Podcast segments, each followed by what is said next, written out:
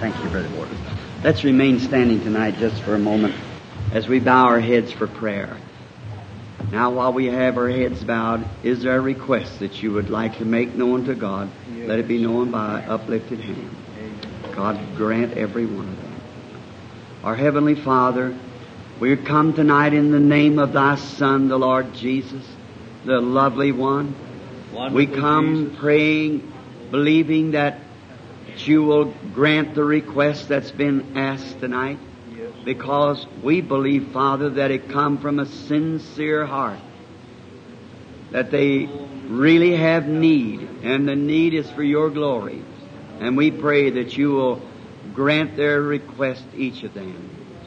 Now this being the second night in the service, we thank Thee for last night for those who came forward to accept Christ as their Savior trusting in each one that was uh, coming back home from a backslidden condition, that their experience was renewed. They know, we know that God stands with a hand out ready to receive the prodigal Amen. as he returns.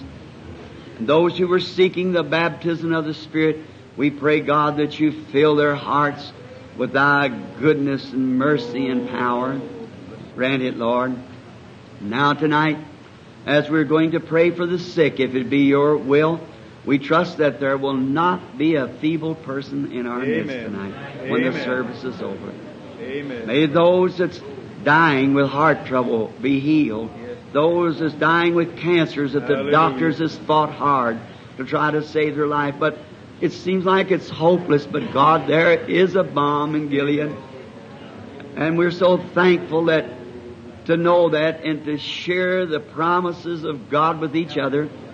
We pray that you'll come into our midst tonight with such great faith, Lord, that there will be such a great time. And we pray that you'll be so, so real to everyone tonight, Lord, that when we leave to go to our homes, that we'll say like those who came from Emmaus that day after the death, burial, and resurrection of our Lord. They were wandering along the road. Did he really raise or not? But when he got them in in the evening time, about this time or a little later, And the Lord doors of unto his people that this is a day that the Lord shall speak unto his people. Yea, though they lift their hands against the servants of the Lord, this is a day that I see peace and deliverance to my people. And this is a day that I come down to deliver them. And this is a day, yea, my people, that thou shalt surely rejoice in the mercy of the Lord thy God. And the Lord thy God, yea, is even in the midst of thee to deliver thee, my people. Therefore, my people, be thou not ashamed to be called by my name, but rejoice the.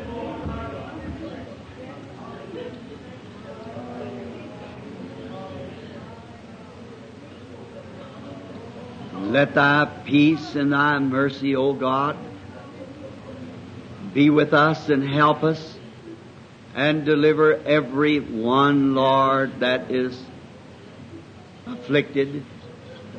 Let the Holy Spirit do the great work that He has been sent to do among us. And we'll bow our heads in humility and simplicity and give thanks and praise to Thee. We ask it in Jesus' name. Amen.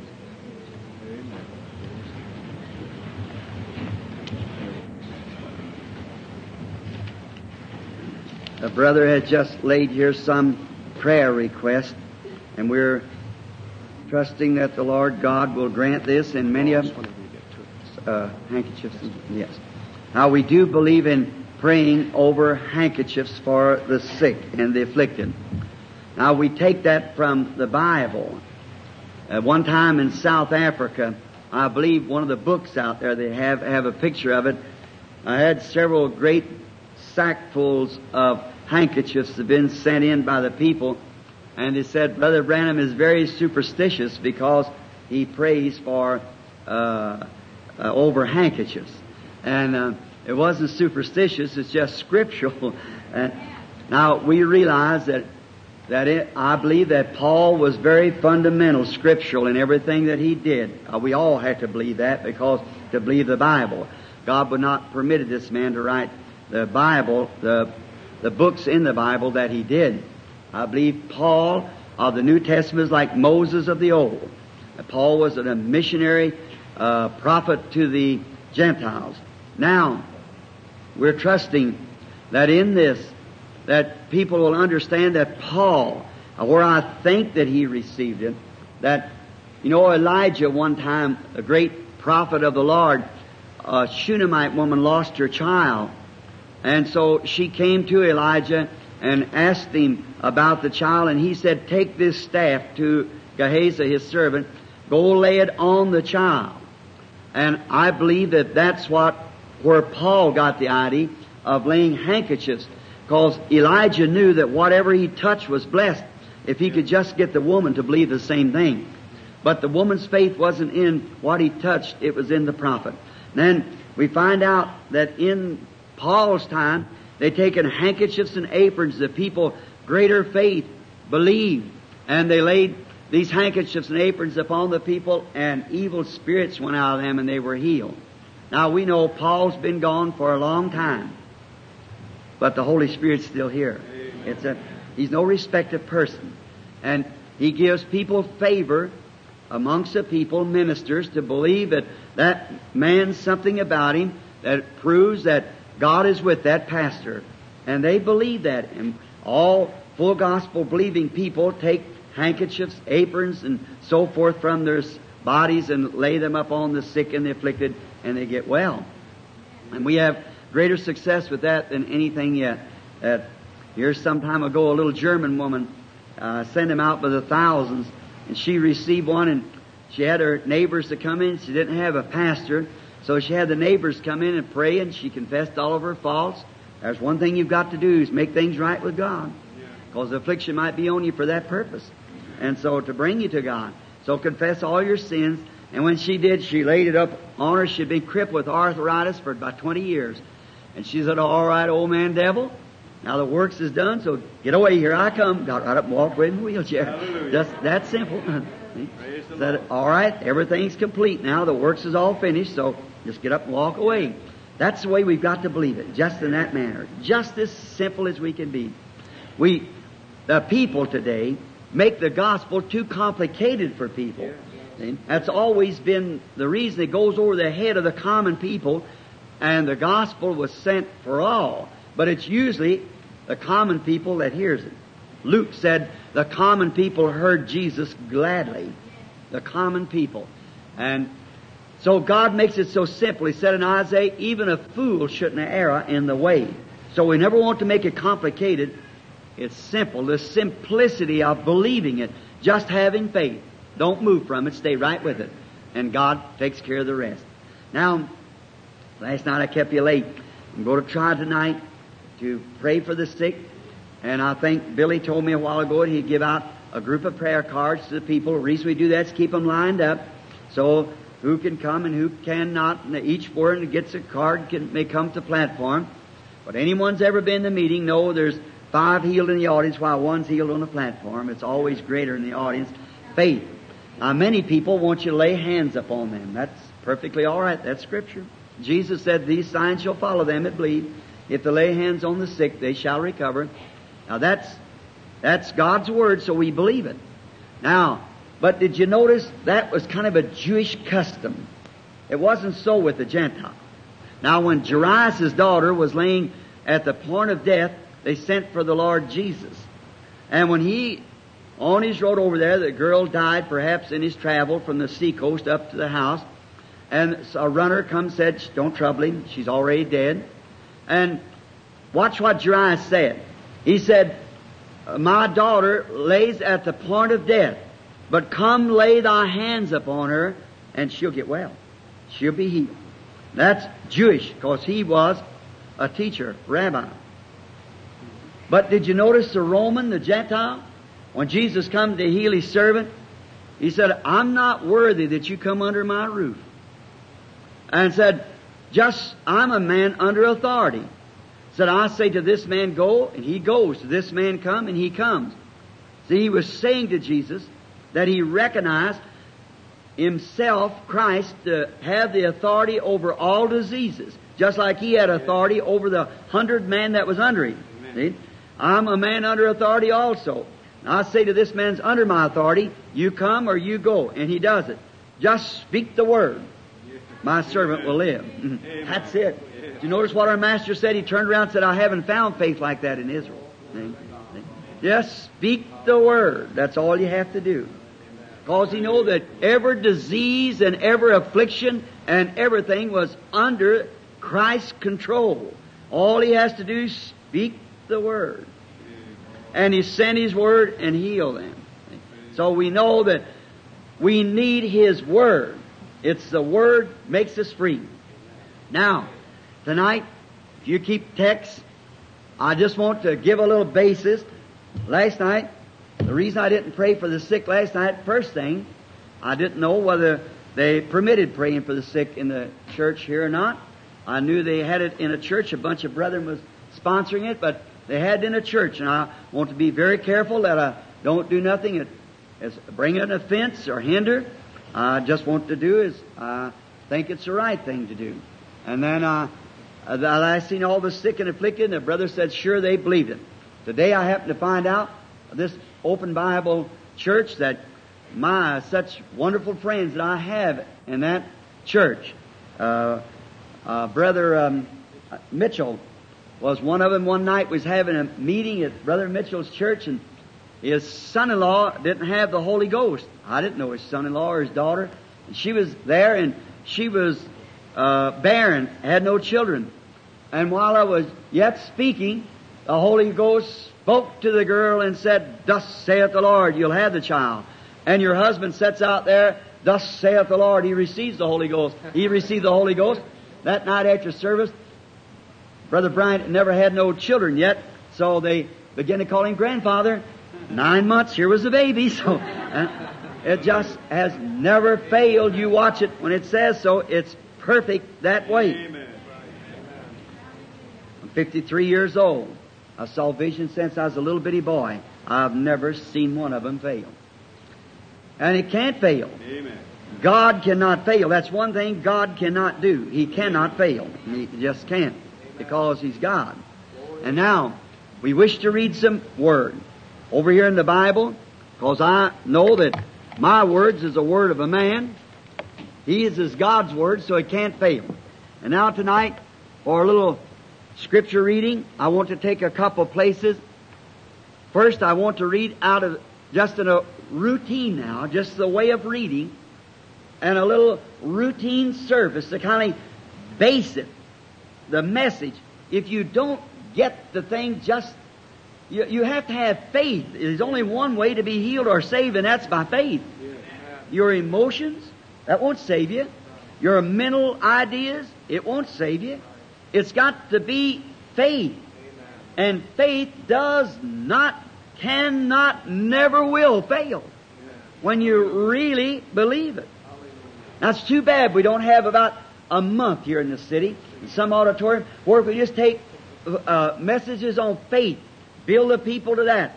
Let all these sick people throughout the building here, that's setting here, let them come, watch night after night, see what takes place, watch for faith until really something anchors. Then they get it. When it when faith anchors, it's there to stay. It'll never be moved. Nothing can ever move faith. I find in the prayer line about 99 out of every 100 that comes to the platform, oh, I've heard people say, oh, Brother Branham, I got all faith. And what are they doing up there? See? See? See, you, it's hope instead of faith. See? If faith, you know something. It's just as positive if you're sitting here. It's more positive than you're sitting here. It's the sixth sense. Five senses won't touch it. It's the sixth sense. Five senses won't declare faith at all. It's the sixth sense, and the sixth sense is the one that declares the whole armor of God. And the whole armor of God is nothing that the, one of the five senses will declare. Do you believe that? Look, faith, love, joy, peace, long suffering, meekness, gentleness, patience. Who can declare that by some of your signs? You can't do it. It's a faith, the sixth sense. It goes out and declares it. It's the substance of things hoped for, the evidence of things not seen. You don't see it, taste it, feel it, smell it, or hear it. You believe it. Yeah. That's right. Amen. And now, What if I was dying and uh, you uh, a loaf of bread would save my life, and the loaf of bread cost 25 cents, and you gave me the purchase price of a loaf of bread, 25 cents. I could be just as happy with the 25 cents as, and rejoice just as much as if I had the loaf of bread in the other hand. Because I've got the purchasing price of the bread. And if you've got faith, and no matter how long it takes the thing to happen, you've got it. That's all. See, it'll purchase what you're asking for. Oh, I wish we could just get that much right there. If you could just, if you could just grasp that much. Not a mental belief, but from the heart. Then there's no one, nothing anywhere could ever shake you away from it. When something's anchored, that settles it. You can no more deny that than you can deny you as a human being. See? It's just the real part. We must believe it. Now, I want to say this, that I am not a divine healer. People call me that, but I am not. No man is a healer. If a man comes by and says he is a healer, you watch that fellow. Something wrong. Neither am I a savior. I could be a, a, a savior just as well as I could be a healer. Because he, Christ, was wounded for our transgressions. With his stripes we were healed. It's a past tense. Every sin in the world was forgiven when Christ died at Calvary. You believe that? There's a blood atonement on the altar for, for the sins of the world, but it'll never do you any good until you accept it and confess it. And He can never work on it until first you say and have by faith accepted it, and He's a high priest to make intercessions upon our confession. Yeah. See, He can't move. He, he's bound. There's nothing He can do until first you accept it and confess it. And from your heart you believe it, then it touches Him. And then He can go to work on it and make intercessions for you. There you are. So then, somebody said, I got healing in my hands. I got healing. Well, if it's in your hand, then what happened to Calvary? What happened to the blood of the Lord Jesus? If rubbing oil or, or blood or smoke fire or whatever it might be is healing, then what happened to Calvary? What happened to the blood of Jesus Christ? No wonder people are so confused. If they could only stop a minute to realize that there has that a bogus absolutely only declares that there is a real. Amen. But people is just they don't know which way to go. There's been so much gone forth in the name of Holy Spirit, been so much gone forth in the name of divine healing. Tell sensible thinking people, you can hardly blame them from being afraid. But remember, friend, as sure as there is one that isn't right, it's got to be one that is right. But what, what is sin? It's unbelief. What is righteousness? Faith. And sin is only righteousness perverted. What is a lie? Is the truth misrepresented? What's an adultery? Is the right act misrepresented? In the wrong way.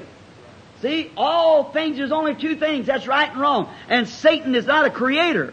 There's only one creator, that's God. Amen. Satan perverts what God has created.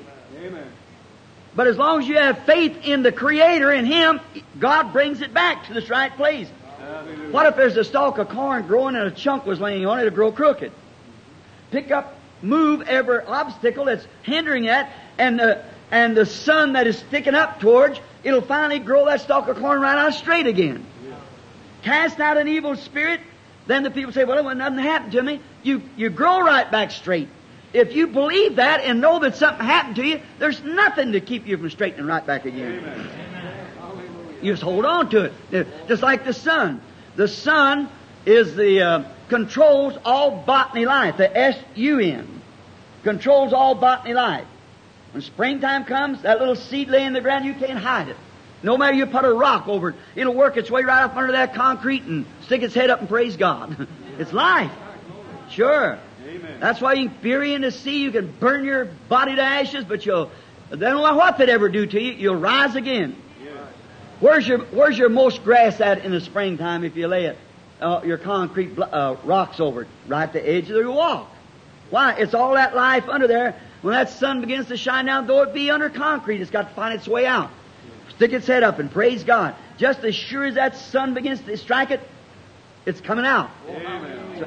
And as sure as the S-O-N, who controls all eternal life, If it strikes that germatized, predestinated seed, something happens. It takes a hold. And there it holds there, twists its way through every obstacle there is. Finally sticks its head up and said, Praise God, I knew it was so. That's it. That's faith. Believe it. Don't just make believe. Be a believer. Genuine.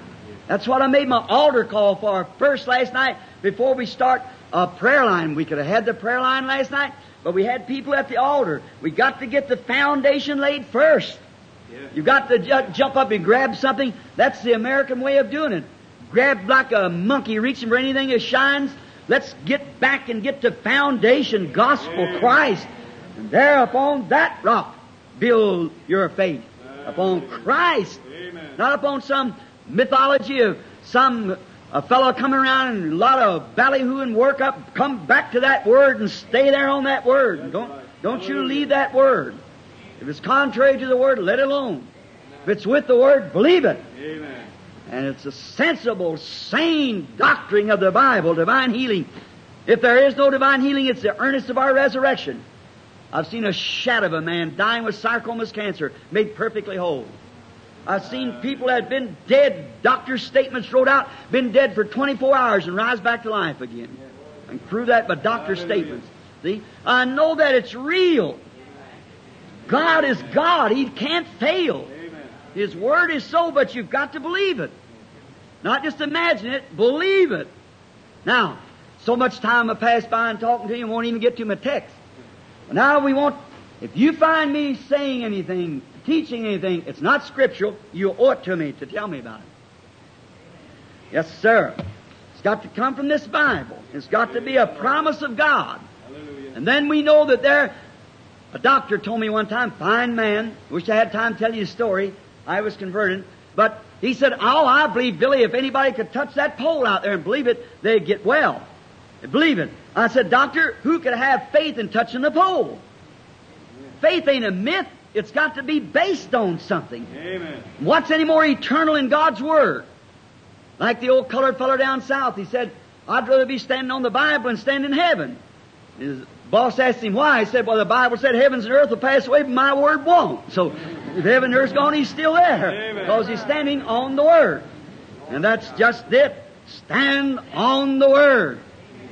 It's the truth. God said it. No other, nothing else in the world will take its place. No institution, no denomination, no, nothing can take the place of the Word of God. And anything contrary to it is wrong to my way of thinking.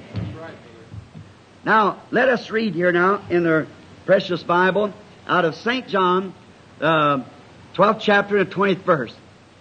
And then I want to take Hebrews 13:8 for a little backing. And that's the campaign theme always. Now, in St. John, the 12th chapter, 20th verse, usually the first night before healing, I approach this text. And each time try to get a little different. And there were certain Greeks among them that came up to worship at the feast. The same came therefore to Philip, which was of Bethsaida, of Galilee, and desired him, saying, Sir, we would see Jesus. Philip cometh and telleth Andrew, and again Andrew tell Jesus. And in Hebrews 13:8, the Bible said, in the 13th chapter of Hebrews and the, the 8th verse, that Jesus Christ the same yesterday, today, and forever. Now, we want to approach this question. And I, I, I, I hope I don't take too long for these poor suffering people sitting here in these wheelchairs and cots and stretchers and, and they're in bad shape, crippled up like that. But remember that they're perhaps these people might live an ordinary lifetime being crippled. But there may be a man sitting out there with heart trouble and don't know it. He may have to have his right now or he'll die tonight. See, we don't know. Let's just make the scripture so clear and plain if we can by the help of God that we will be able to, to help the whole group to find, see what we're talking about. Now, I have a few scriptures written out here that I want to refer to. And now, I want you to pray with me while I do. Now the question is, as a missionary, I've had the experience of meeting with all kinds of religions. I was entertained just recently in Bombay, India, with 17 different kinds of religion, and every one of them denied Christ and God. That's just, that's just a little group of them. See? And there's all kinds of gods, all kinds of everything. That's why I can't wonder why we in America under one God with a church under every corner like that can't come together and have fellowship. I just can't understand. I can understand those people, a different God, but what about us? See? Now, and each one has their mystic idea. But every one of them, their founders was man who lived and died and buried and still there. But there's only one of them that's true, and that's Christianity. For the founder of Christianity lived, died, and rose again to prove that he was God, and has been alive for 2,000 years with us. That makes him the same yesterday, today, and forever. Now, I read out of St. John. We're going to turn back the first of St. John and just start talking about Jesus for a little bit and find out about him. Now, if I would say to all the, the Catholic here, uh, does your church believe that he's the same yesterday and forever? Yes. Lutheran, Baptist, Pentecostals, Church of God, Assembly of God, oh, everybody'd say yes, sure. Well, there's so much difference somewhere. There's got to be something wrong or something right somewhere to me. It's too, it's too uh, uh, broke up. Now, now there's only one way that we can find out today if he is today the same as he was yesterday is find out what he was yesterday. And then test it whether it's the same today. Now, he's the same yesterday, today, and forever. Now, these Greeks that came to the Lord Jesus, or came to Philip uh, of Bethsaida, they, they themselves were curious. They had heard about Jesus, and they wanted to see Him. Now, there's an old saying, I'm from Missouri, show me. Now those Greeks were something like that. We, they wanted to see Him. I don't believe there's anybody that ever heard His wonderful name breathe, but what wants to see Him. I believe if I'd say tonight in this audience, how many of you would like to see Jesus? Every one of you put up your hand. Is that right? Every one of us would like to see Him. Everywhere. Well then, the Scriptures can't lie. And if these Greeks got their request to see Him, then why can't we if He's the same?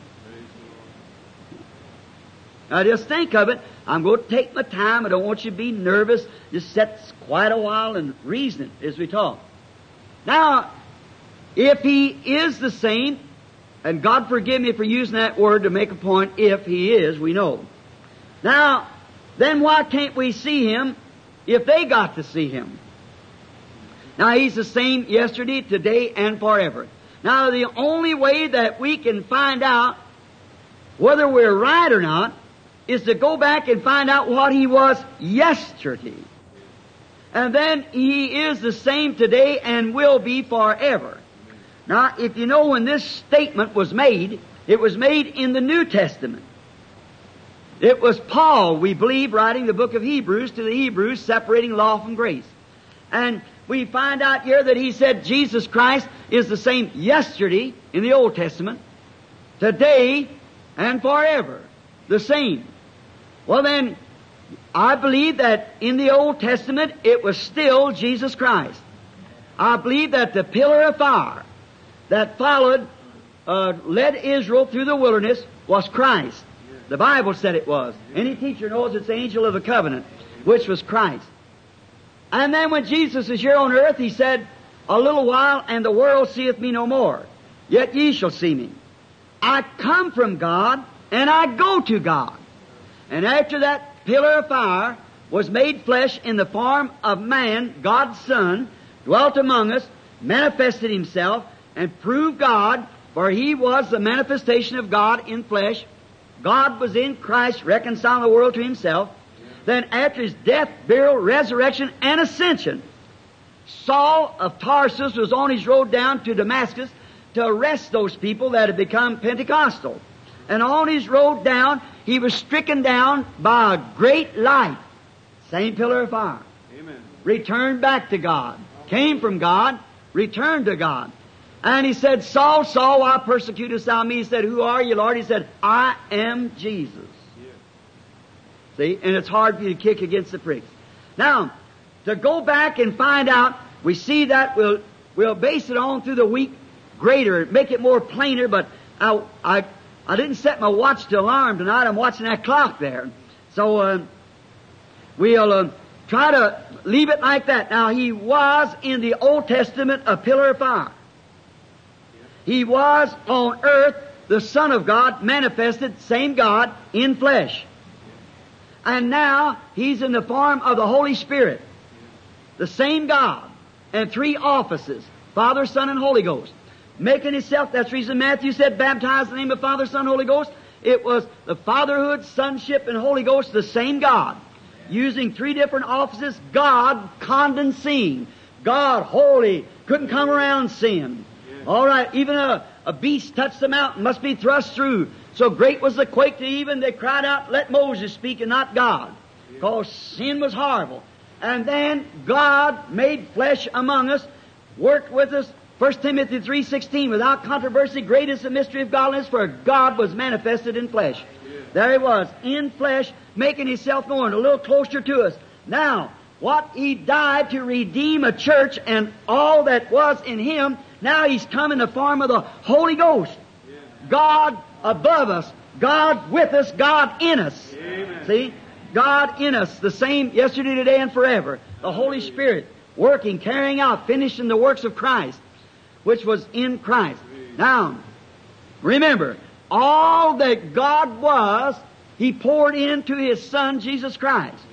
And all that Christ was, He poured into His church. Amen. See?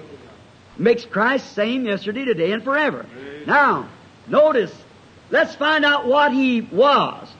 Now, in the beginning, First John, the first chapter, we're going to stay in John tonight. Tomorrow night we'll go to another readings and so forth, another writer, someplace else in the Bible. But notice, now in John's writing, starts out back here, in the beginning was the Word. Yes. Now, what is a word? A word is a thought expressed. You have to think it before you express it. That's the reason Jesus said to the Pharisees, you hypocrites, how can you uh, say good and when, uh, call me good and so forth when he knew in their hearts they were thinking evil of him? Said from the heart, uh, the, the, the mouth speaketh from the heart. If you don't, then it's, it's your thoughts expressing themselves and you express something else. Then it's hypocrisy. It isn't coming from your heart. So, in the beginning was the Word. And the Word was with God, and the Word was God. Amen. It hadn't been expressed yet. And the Word was made flesh and dwelt among us. The Word. Christ is the Word. Hallelujah. Now, when He came on earth, in the beginning was the Word, and the thought Word, and then the Word once expressed in Eden, it become reality. God cannot say anything and ever take it back. That's why we base our, our hopes upon God, because God being infinite, He cannot change. If I can say something today, tomorrow I might think different. Next year I might be a lot smarter. I can think different. You can, but not God. Every decision is perfect. Hallelujah. God once says anything, it's eternal that way. Yes. It can never be changed. Now, God, that's the reason Jesus was the Lamb of God slain before the foundation of the world because it was in God's thinkings. And when the Word was expressed, then it became flesh and dwelt among us. Oh, I love that. That gives me such hope. I, I, I love that because it gives the assurance that the great infinite God that we serve knowed all things and noticed before the world was ever created. How glorious that is. The people get scared. What are you scared about? Those who he foreknew he called. Those who he called he justified. Those who he has justified he's already glorified. What are you scared about? Just take a hold of God like little children and hold on to it and believe God your Father. He loves you. He's done everything he could to redeem you. You're, and the Bible said the Antichrist deceived all that lived upon the earth whose names were not written in the Lamb's book of life from. The foundation of the world. Amen. God, by His foreknowledge, saw you. Put your name in His book, and that's the reason you're here tonight, because you have answered that call. Hallelujah. God foreknew you and called you, and you accepted His call. Now, You say, can you, uh, every man seeks out his own salvation with fear and trembling. I hope my name was among that. But if it was, my name ever on the book of life, it was put there before the foundation of the world when the Lamb was slain for me in the thinking of God. He's infinite. You don't just simply run a business just haphazardly. I don't run my business like that, and you wouldn't yours. God doesn't his. Christ come to redeem those who God foresaw and foreknew that would come to Him. Aren't you glad that you have come? And now with reverence, you say, Brother Branham, am I there? I don't know. If you're in the church, you're there. And there's only one way to get in the church. By one Spirit, we're all baptized into one body by the Holy Spirit. We don't join it. Joining church is all right. But I've been at the Branham family 53 years and they've never asked me to join the family. I was born in it. so I become a Branham by birth and that's the way a man becomes a Christian when he's born of the Holy Spirit. Amen. And then if you're born of the Holy Spirit, then you'll become through Christ, being dead in Christ, you take on Abraham's royal seed and are heirs with Abraham according to the promise. What the church is scared about? I've always wondered what's the matter with the Pentecostal people. They they've got they've got enough uh, of faith to blow up the world, and they've got enough faith for all kinds of healing, but they're afraid to use it. That's the devil. If we could break that shadow of blackness from under the people, something's going to happen. Amen. And that's my purpose here. I find two people, two classes. One of them's fundamentalists. Oh, they positionally know where they are by accepting Christ. Position in Him, but they haven't got no faith. And I find the Pentecostals, a lot of faith, but don't know who they are. Just like a man's got money in the bank, can't write a check, the other guy ain't got no money in the bank and he can write a check. If you could ever get the two together, you got something. And if I could ever get the Pentecostal people to realize that they are sons and daughters of God sitting in heavenly places right now in Christ Jesus, Amen. God foreknew before the foundation of the world has ordained us the priest, the, Amen. what you scared about? No matter what it is, swing out there. Take God's word and believe it. Settle on, baby, and say you're Abraham's seed when Abraham called things which was not as though they were because God said so. Amen. Man 75 years old, his wife 65 years old, and said he's going to have a baby. What do you think they do go out to the doctor and say, get things ready, we're going to have a baby? Well, they say the man's crazy. Anybody takes God's word, the world calls him crazy. Paul said in a way that's called heresy, crazy. That's the way I worship the God of our fathers. I'm glad to join hands with him tonight. That's right. Paul, very fundamental in the Word, too. Now, notice, what was he? Ever what he was, he always has been, and always will be. Now, I want you to notice, he was the Word. He was God's thought of a Redeemer expressed. That's what he was. He was the Word. And in Hebrews, the fourth chapter and the twelfth verse, the Bible said that the Word of God is more powerful, quicker than a two-edged sword, even a discerner of the thoughts and of the heart. Amen. God even knows what's on your mind. Amen. Now hold that. The Word of God is more powerful, sharper than a two-edged sword, and it is a discerner of the Amen. thoughts of the heart. Yes. That's the Word. That's the reason they couldn't believe Jesus. They couldn't understand Him. He said unto them, Search the Scriptures.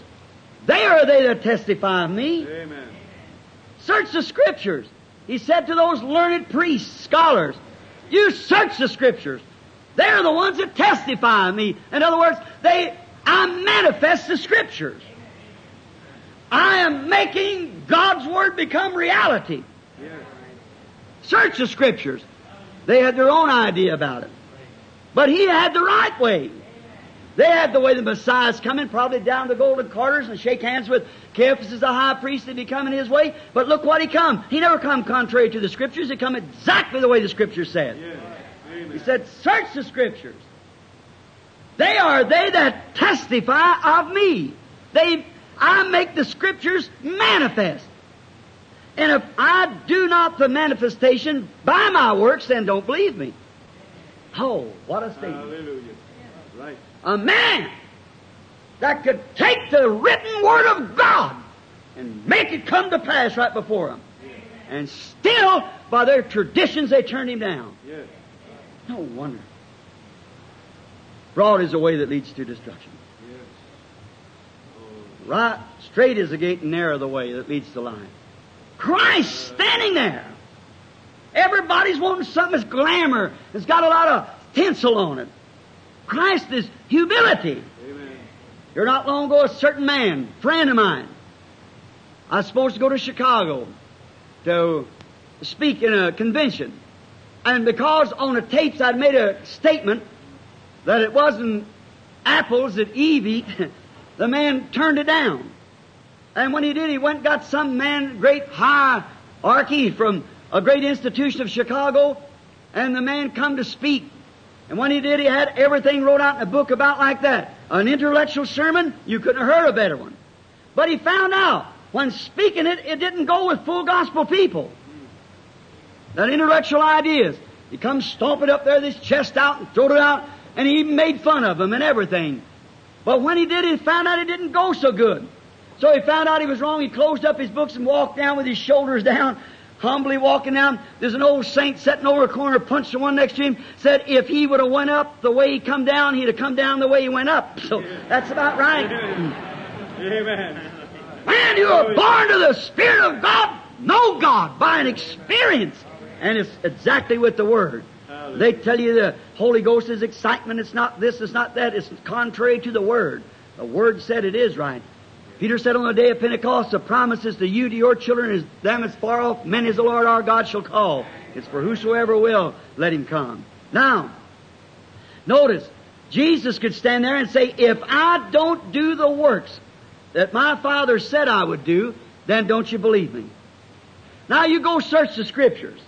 If you're wondering about what I'm doing, then go search the Scriptures, for in them you think you have eternal life, and they are they which testify of me. Amen.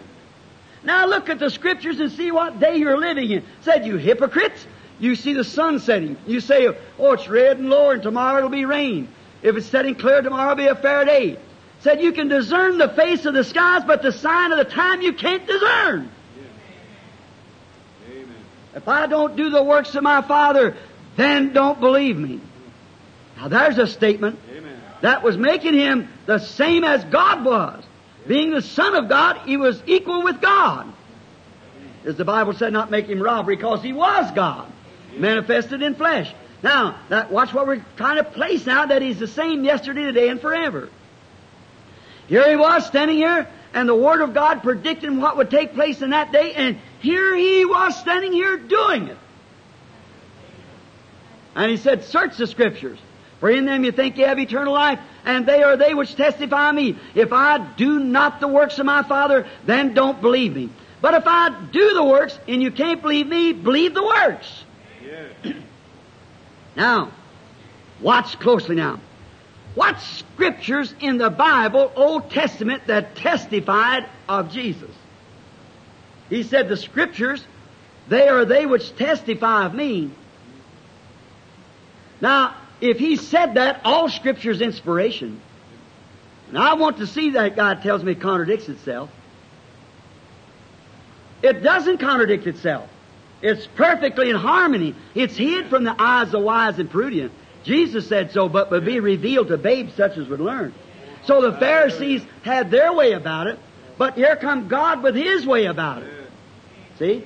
The Pharisees think to be in this way. He was altogether out of the Scriptures of their thinking, but He was perfectly in the Scriptures with His own way of thinking. So you have to have the mind that was in Christ be in you to know the Scripture. And now, they, Jesus said, now they are they that testify of me. Now we could take to run another hour or two and never even get over the things that's wrote about Jesus. Always, if he's a woman's seed from the Garden of Eden, Isaiah 9 6 is one told about his birth and all about and the virgin shall conceive and all we talk about. But now, being we're bypass that, the scriptures that talked about how he would come, you all know they missed that by a million miles. How he was born. Lowly setting up on the fold of an ass coming in and they failed to see it. Come out of the little tribe of Judah and so forth, thou Bethlehem of Judah art thou the most least amongst all the princes, but out of thee shall come the, the Christ, the deliverer. And they failed to see all of that. Now, but we're going to bypass all of that and take it down to the Scripture that testified of His works. Yes. Praise the Lord. Because He just said, if you can't believe me, believe the works that I do, for they testify of me. Amen. In other words, you can't believe it. I was born to virgin birth. You can't believe all these things that spoke of the Scripture. If all that's blinded you and you can't see it, then test that the works that I do testify of me because they're written in the Scripture. Amen. Now you see, because He is the Word, and He was the Word in the Old Testament, He's the Word in the New Testament, and He's the Word now. Amen. The same yesterday and forever, so He can't change it. It's always the Word. Now His works.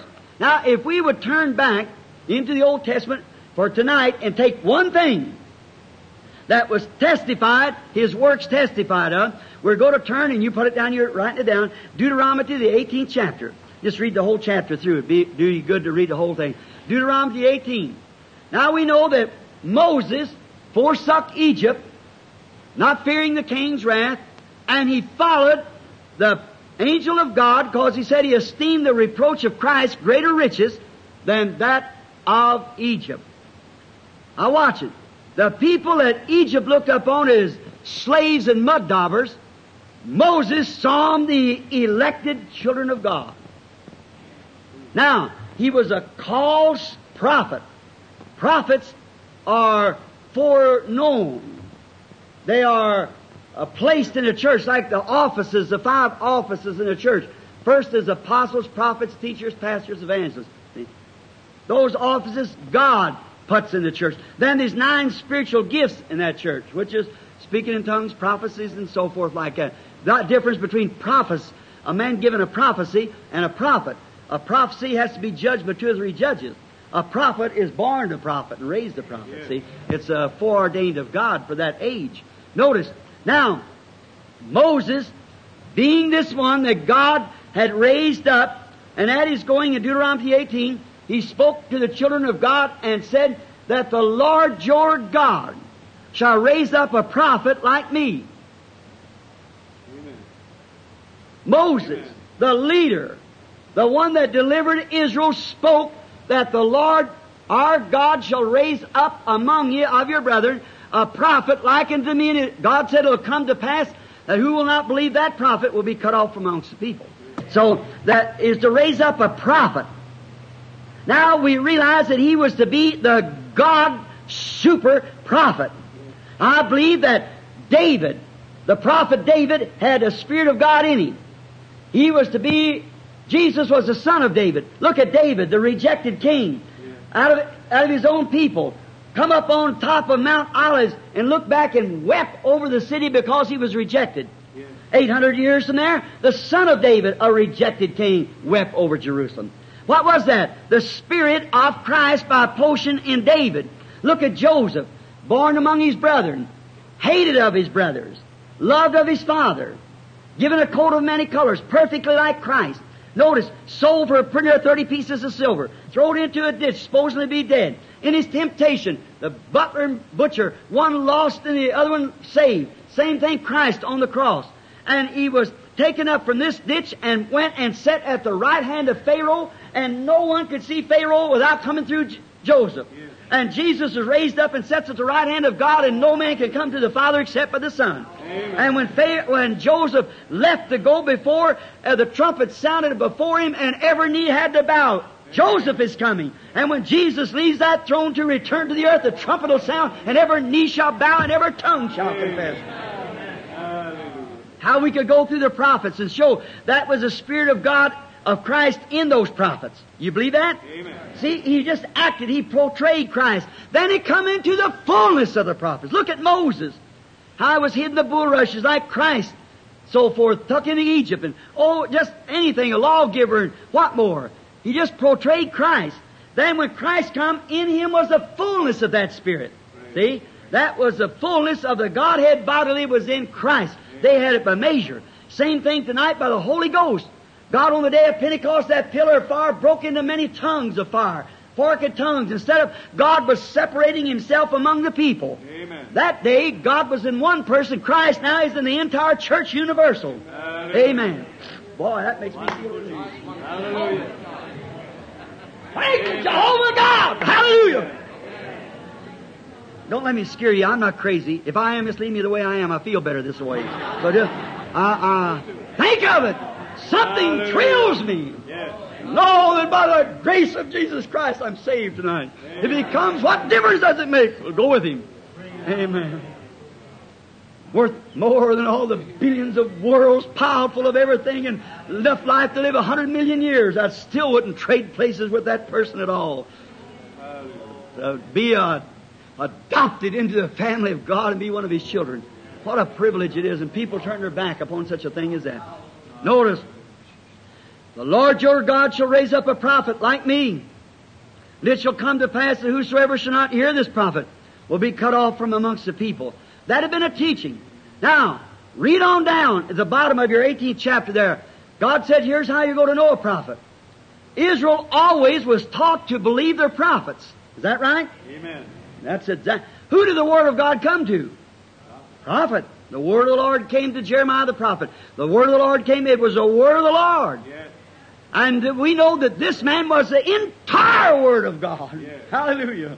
He was the Word. Hallelujah. And Israel was taught to believe their prophets. Now what did he say? If there come one among you who is a spiritual or a prophet, I, the Lord, will make myself known to him in visions. Speak to him through dreams. And if what this prophet says comes to pass, then you hear him. But if it doesn't come to pass, then don't hear him. Well, that's only sense.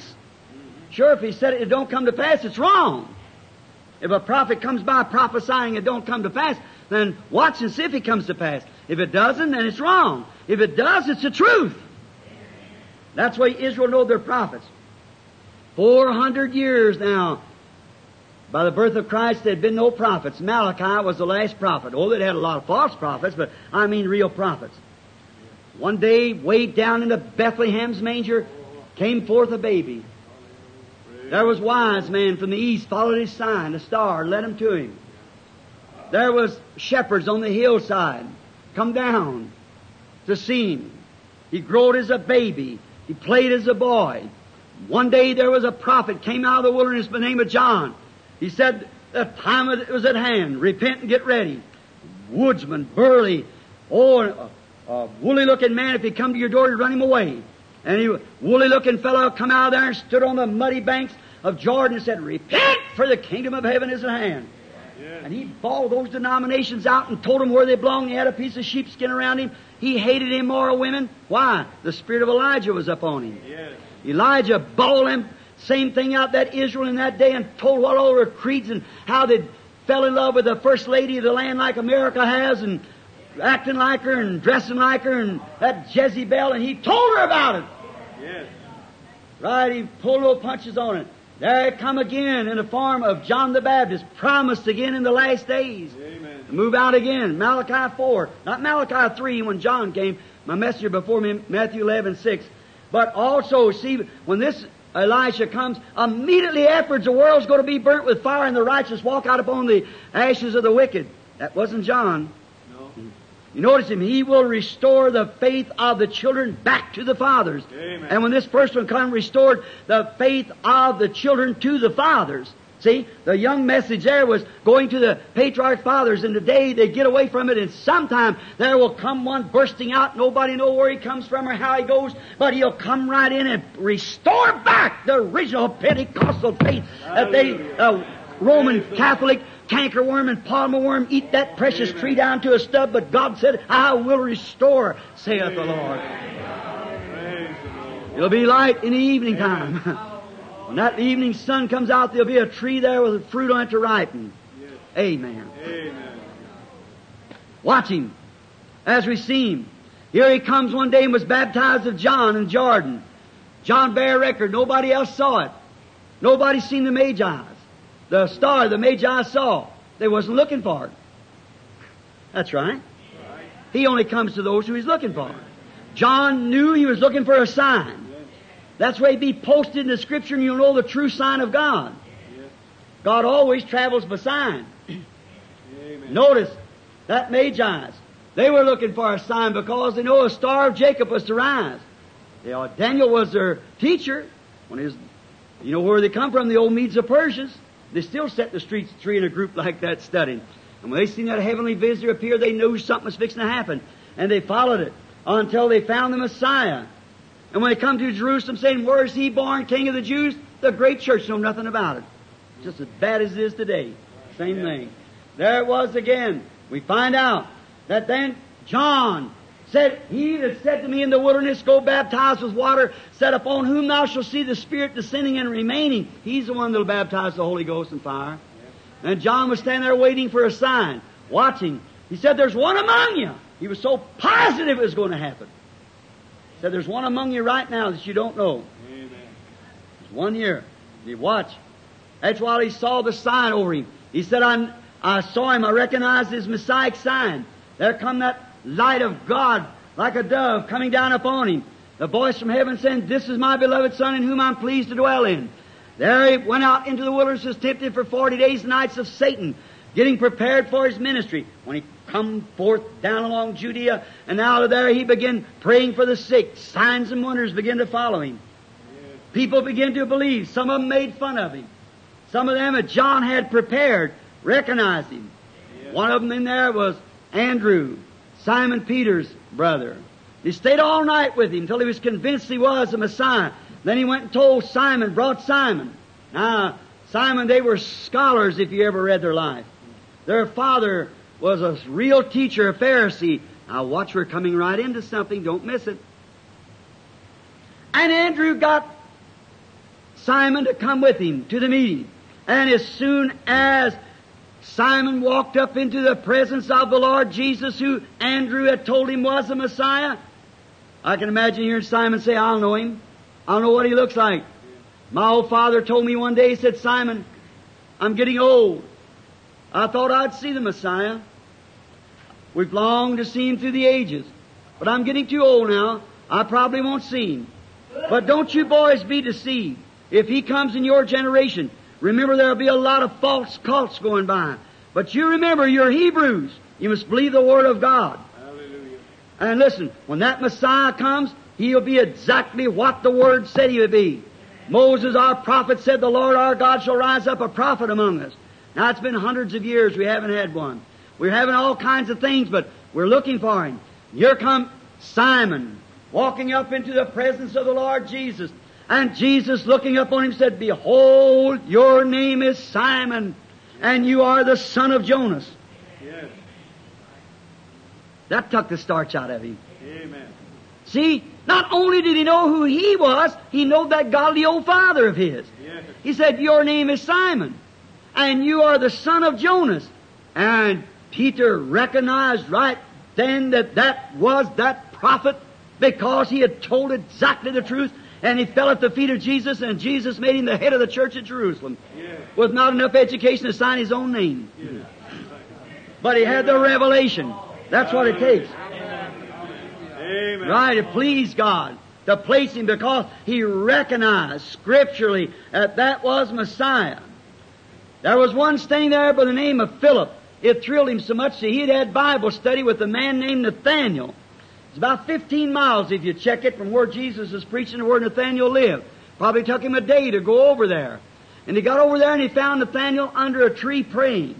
I can imagine Nathaniel saying, Oh, Jehovah, we are looking for a coming of a Messiah. Oh, we're in Roman bondage. How long shall we suffer this way? Oh, great Jehovah, send him. And I can imagine Philip standing there saying, Bless God, wait till I tell him. Just wait till I tell him. After a while, when he said amen and stood up, he didn't talk to him about the orange grove or the citrus grove or whatever he had. He said, Come see who we have found, Jesus of Nazareth, the son of Joseph. Hallelujah. This is that Messiah. Oh, I can imagine Philip saying to him, now wait a minute here. Or Nathaniel saying, now wait. We've had too many good Bible studies together for you to go off on a deep end like that. Now there's something wrong. All right, let's just break in on their conversation. I can hear some of them say, hear Philip say, now wait a minute. Aren't we taught, according to our scriptures, that when Messiah comes, he'll be a prophet? Absolutely. Moses said so. We believe our prophets. And he'll be a prophet. Do you know that old fisherman down there that you bought that fish from and he couldn't sign the receipt? Oh, Simon? Yes. Oh, I even know his father Jonah. Sure, I know him well. His brother Andrew brought him to the meeting yesterday, and as soon as he walked in the presence of this Jesus of Nazareth, he told him his name was Simon and he was a son of Jonas. Yeah. What about that? And your Nathaniel say, I'll go see for myself. He's got more respects than many Americans. Yes. They'll stay home and criticize. They won't go even try to find out. So they here they'll come. And they went around the bend talking. And then when he come up into the presence of Jesus, now watch. And as soon as he come in the presence of Jesus, Jesus looked at him and said, You're behold an Israelite, in whom there's no guile. That was Jesus yesterday. Yes. Yes. Behold an Israelite, whom there is no guile. And he looked at him and said, Well, what's the way he's dressed? No, sir. All of them dress the same way the Eastern people. Uh, garment on. He could have been a Greek. He could have been, oh, Egyptian, wearing the turban. Ever, see, he didn't know him by his dress. He said, An Israelite in whom there's no guile. Yes. Not only Israelite, but he's, he's an honest man. And he stopped and he looked at him. He said, Rabbi, which means teacher, when did you ever know me? This is our first time meeting. How do you know me? And Jesus said, Before Philip called you when you were under the tree, I saw you. Yes. Right. I can imagine him look around and there stood Bishop so and so there. That was saying the first one attends one of them meetings to go be churched. but it didn't make any difference. He saw a scriptural Messiah. Amen. And he ran up and fell down at his feet and said, Rabbi, thou art the King of Israel, thou art the Son of God. That's the way Jesus identified himself yesterday. Yes. That's how they knowed he was. Look at Jesus turn around and said, Because I've told you this, you believe? You'll see greater than this. That was his identification. How we could go to blind Bartimaeus and on down to many others, many others, and on down through. Now, there's only three class races of people on earth. I know you don't believe it, or I don't say you don't. Many don't. This meeting, this is being taped. It goes all over the world. so there's many people that don't believe. So there's many people that um, don't believe. The reason I say this this way, talk way I do, it's not exactly you, but this goes everywhere. See, it's put in 27 different languages. So people that don't believe, but there's only three races of people. That's Ham, Shem, and Japheth's people. And that was Jew, Gentile, and Samaritan. Look at Peter with the keys of Pentecost. Went on down to the Samaritans and up the house of Cornelius, and from there she's opened. Yes. See? Three races of people. Now there was two races of them watching for a Messiah. That was the Jews and Samaritans. And Jesus had need go by Samaria. Look how he identified himself among the Jews. By being the prophet that Moses spoke of. Yes. Now, he goes up to the Samaritans. Went up to Sychar on his road down to, to uh, Jericho, but went around up into to the, the Samaritans. They must know. They must recognize him. So he come to this city of Sychar, and there was a, a little panoramic well still there. And he sat down there, tired in the journey, and sent the disciples in the city to buy food. And while they were gone, there were a lovely woman come out. She's a woman of ill fame. She had uh, uh, uh, five husbands. She's a very popular movie star of today, but she had five husbands and living with the six. She'd been right in line today. But she uh, come out of the city to get water. She couldn't come with the decent women. If you ever in the Orient, you find out they make a difference between them. And the virgins go early to the well. She come out about 11 o'clock. And here she set down the big pot. Your, a great big thing with a long neck, hooks on it. I've seen them put one on their head, one on this hip, and one on this hip, and walk just as straight and talk like women can, you know, and never spill a drop of water. That's right. Walk right down to there, still do it. They don't haven't changed uh, one thing since them days. And so she sat down to this well. She put the hooks in for the windle to let down into the well, and she started to let the bucket down, and she heard a man say, Woman, bring me a drink. And she looked over there, and there stood a middle-aged Jew. He was only 33, not quite 33. But you remember in St. John 6, they said he looked like he was 50. Said, you're a man not over 50 years old, and say you've seen Abraham. He said, before Abraham was, I am. See, they didn't realize it. But he said, my uh, middle-aged man, around 50, he looked 50 years old, sitting over against the well. And she said, it's not customary for you Jews to ask me, a woman of Samaria, such a thing. We, there's segregation here. We have no dealings with one another. He said, but woman, if you knew who you were talking to, you'd ask me for a drink. And I'd bring, give you water, you don't come here to draw. See, what he was doing, now he was contacting the woman's spirit. Now you remember in St. John 5:19, Jesus said himself, "Verily, verily, I say unto you, the Son can do nothing in himself but what he sees the Father doing." Amen. How many knows that scripture? Amen. Man, not what I hear the Father say, what I see the Father doing. Yes. Exactly like all the prophets before him, minors, did, just as God told him. He said, I do nothing till I see the Father doing it. Now, the Father had sent him up here to Samaria, to the Samaritans, to give them the witness of Messiah. The Jews had received some of them, most of them turned him down, 90% of them. 99%. Yeah, more than that turned him down. But when he showed them who he was, then he had to show Samaria who he was.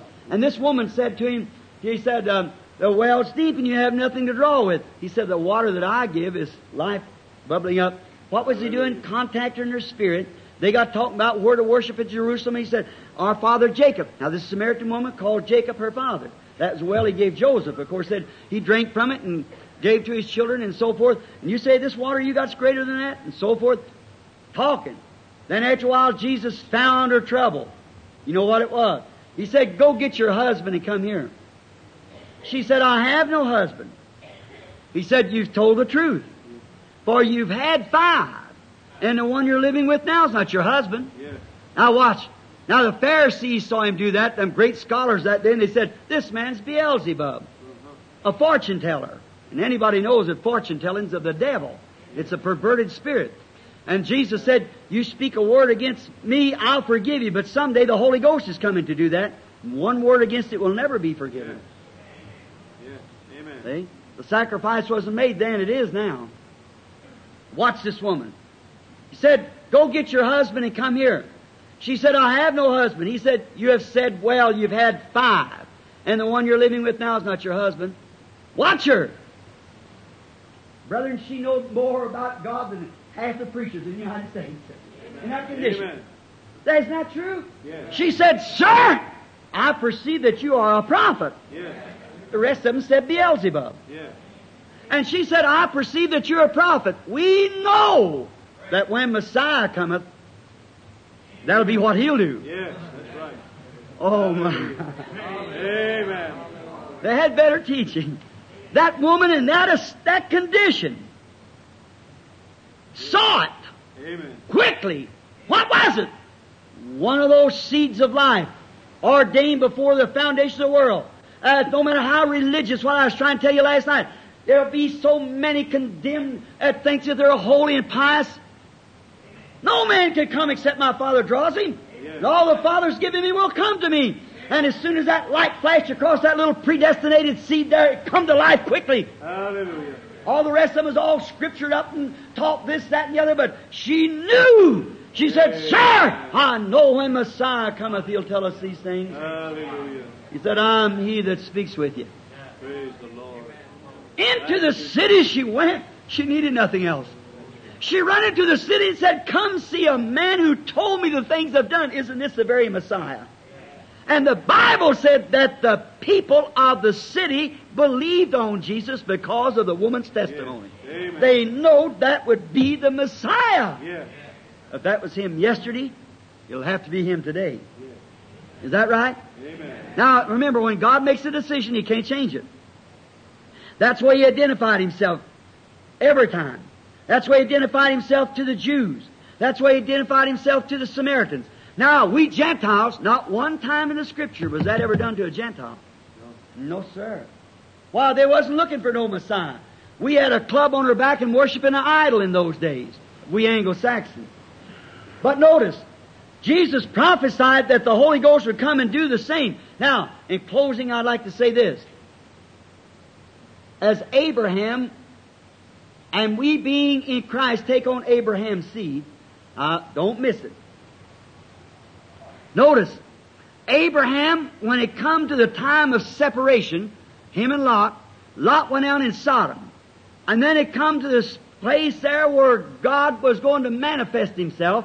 And one day Abraham setting in his tent door, he represented the church spiritual.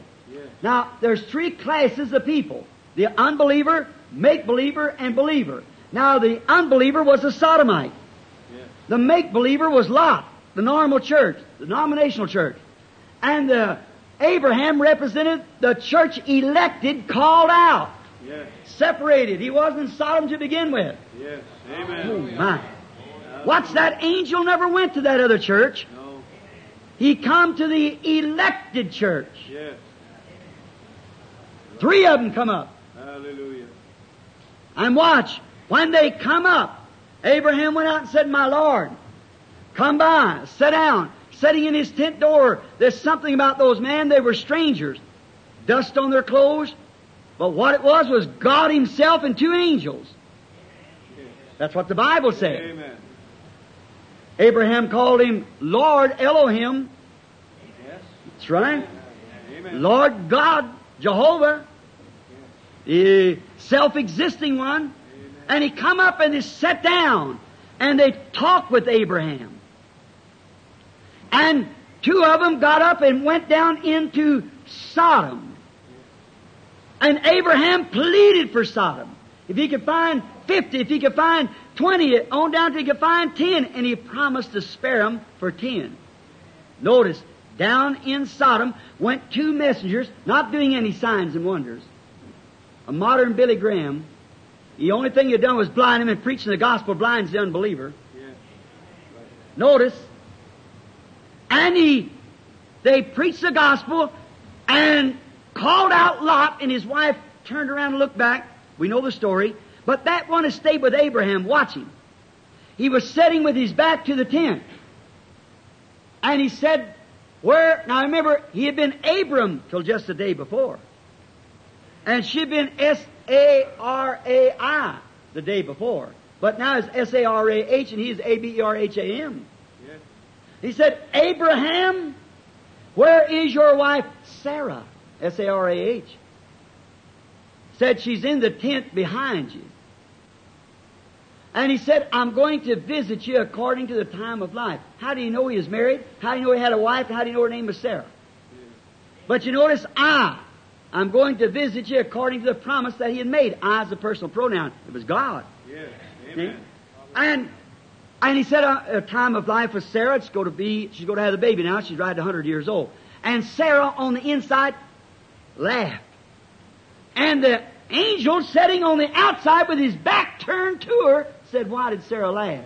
Amen. Saying within herself, these things can't be. What kind of a telepathy was that?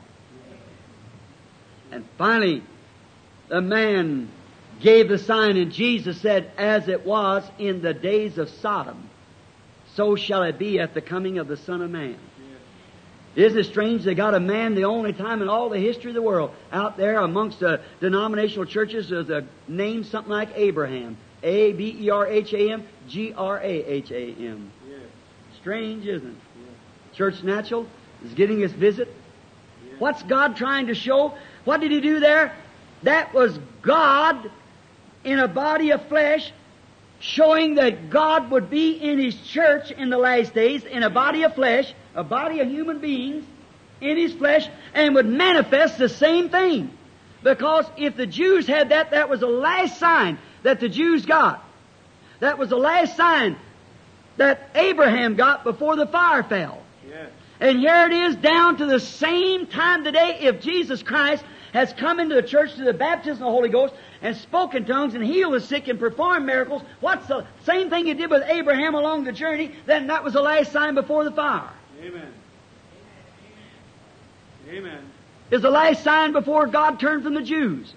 Here it is, then the Gentiles has to get the same thing. That is the church elected and the church nominal. Yes.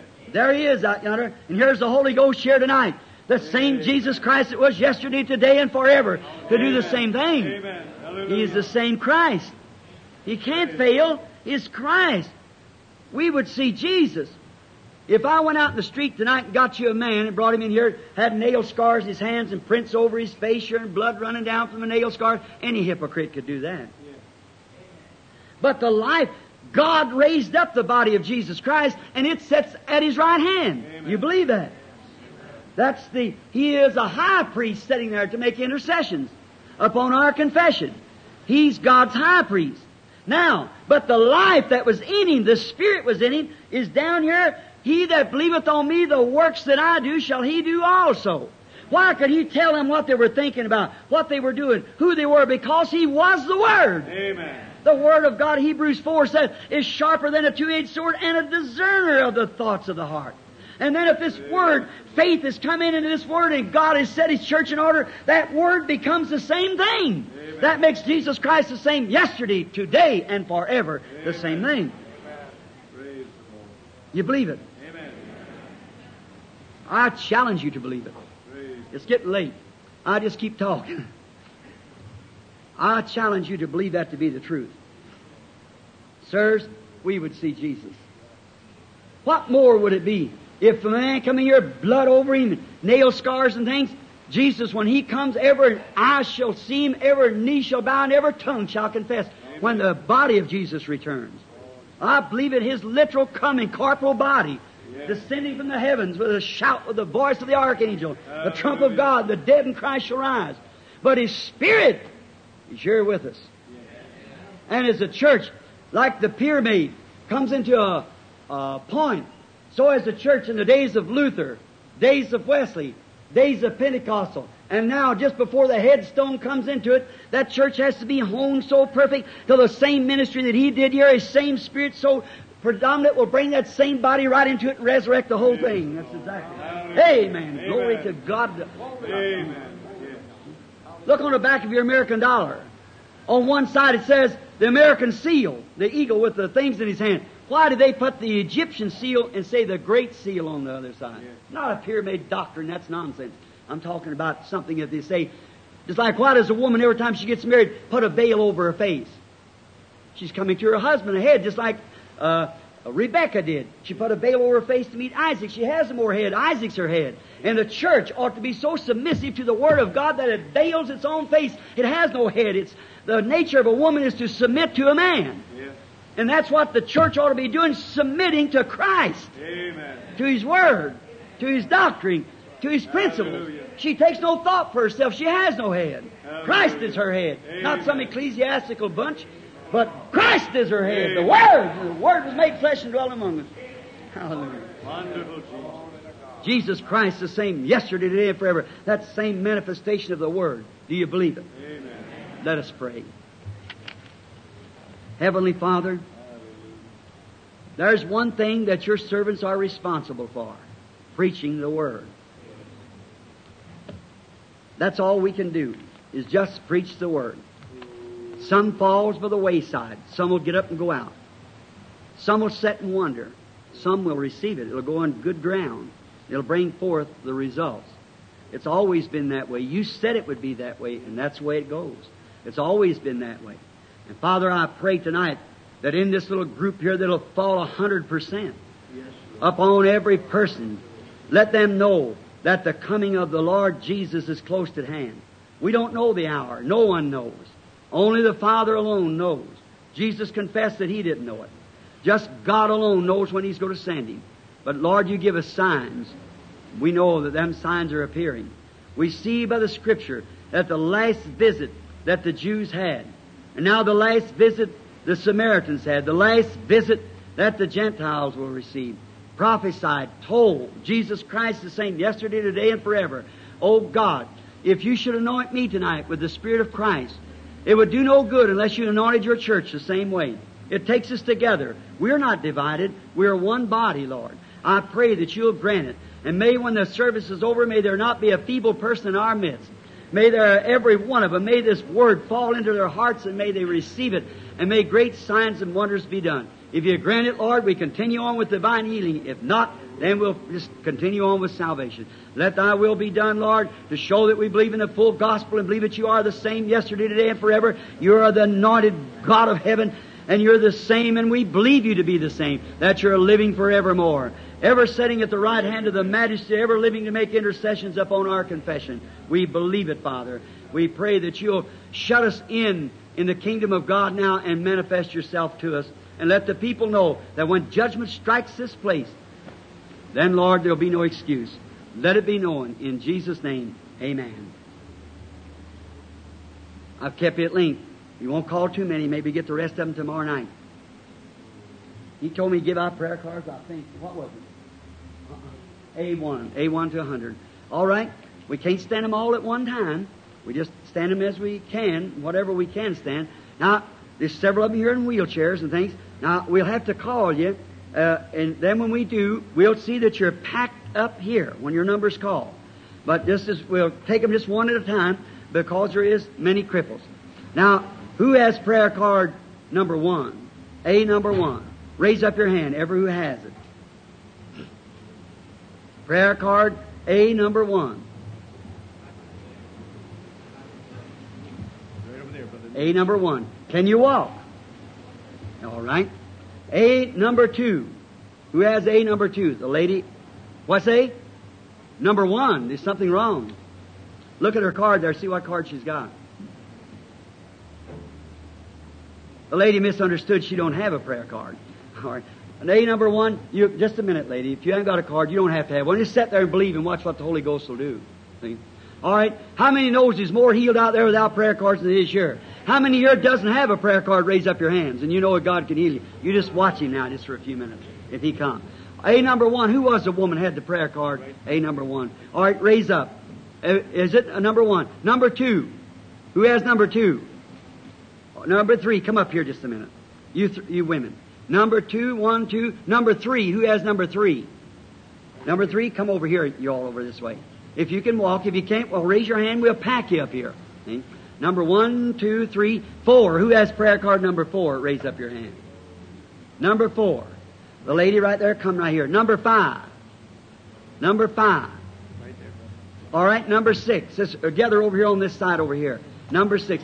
Usher, somebody go down there, Brother Roy. Somebody help the people. All right. Number six. One, two, three, four, five. Number six. Who has prayer card number six? One, two, three. Number six. All right, lady, right in line. Number seven. Right here. Can you get up? Oh, okay. Number seven. Number eight. All right there, lady. Number nine. Right here. All right, lady. Number ten. Number ten. Prayer card number ten. How would you say it in Spanish? There's many Spanish people here. Number number ten. All right, sir. Number eleven. We want you, everyone with a prayer card. We're going to pray for them because we're, obligated to do it. You hold your card. Number eleven. Did it get, number twelve. That's fine. Now, now number thirteen. Wait a minute. This lady here. Is that her number? Uh-uh. All right.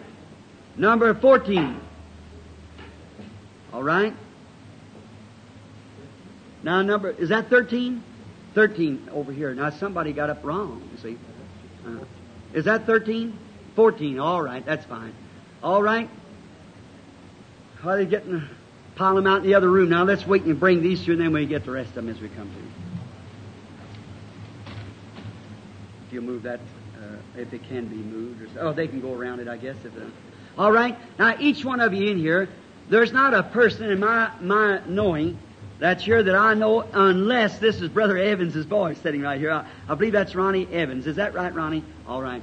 That's the only person that I see in the building that I I really know. Outside of Brother Borders, the manager, and my son, wherever he went, pastor here. The rest of you are strangers. Now, I see about 90% of you are sick. Now, up in the balcony, too, it don't matter where you are. If you're sick up there, don't have a prayer card, raise up your hand. Say, I'm sick. All right? You believe up there. Now, remember, while he's lining them up, let me give you another scripture. I want you to put these scriptures down and remember them.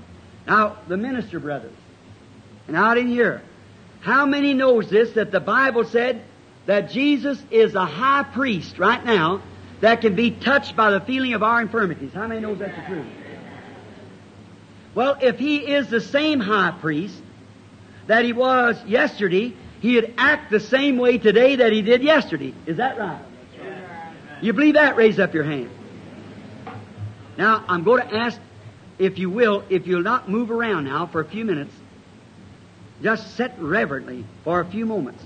Don't move at all.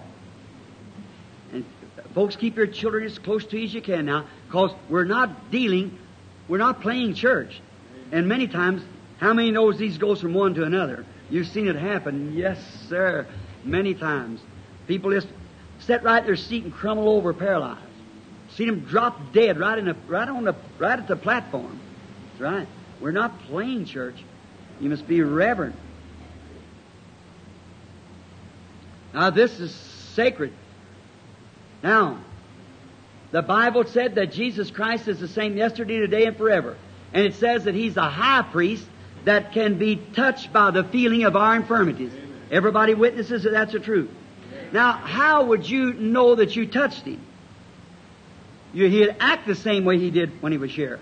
Well, how did He act? Let me give you an example, because I'm making you, trying to get you to believe that He is the same. He hasn't changed. The Bible, my scripture is that He's the same.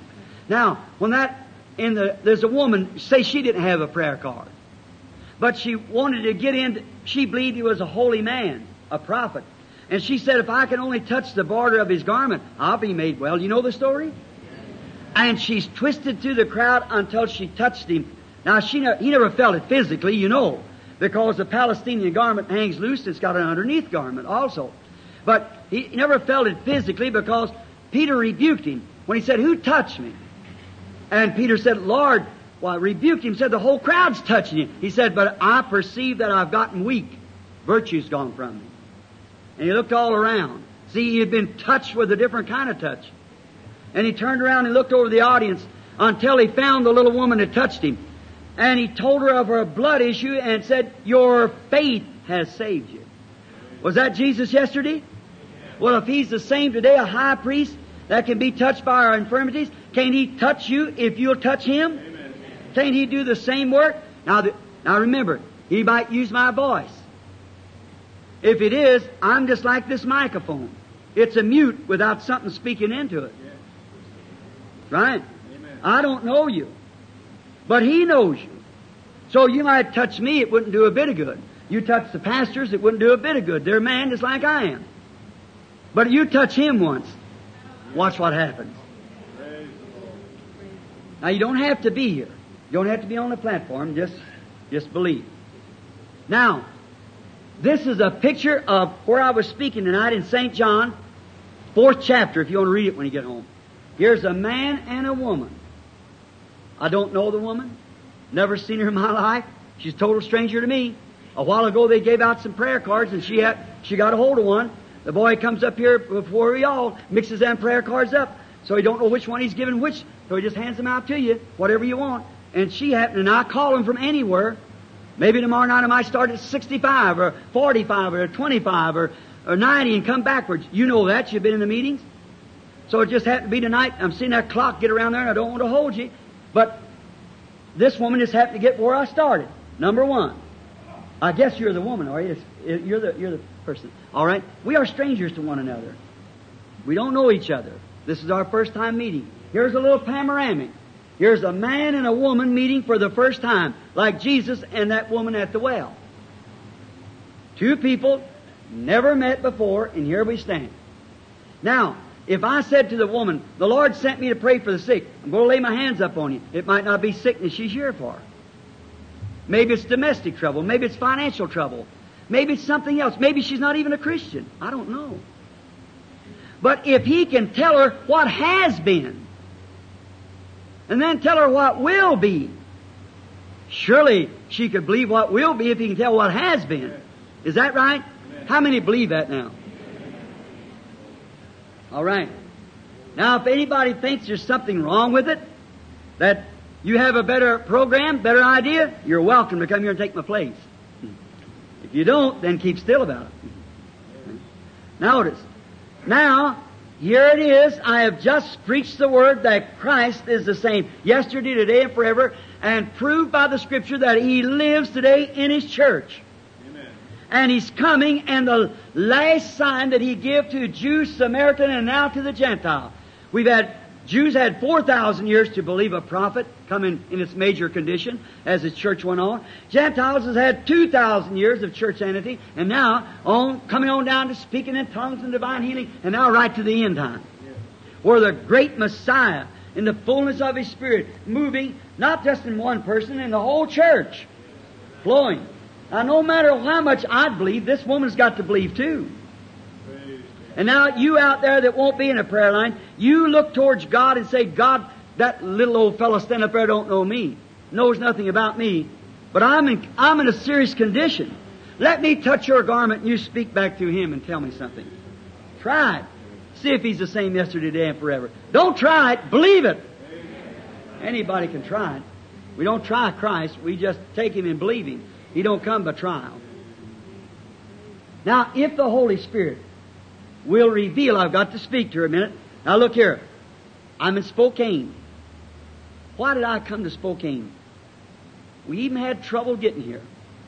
Had to swap meetings with another country. I was supposed to be here later than this, but had to swap it around. But still, and we, I think they couldn't get a building. Had to come take the brother's church. And these other brothers, wonderful, come in cooperating with the brother here. That's sweet, lovely. That's, that's the way I want to see the church get.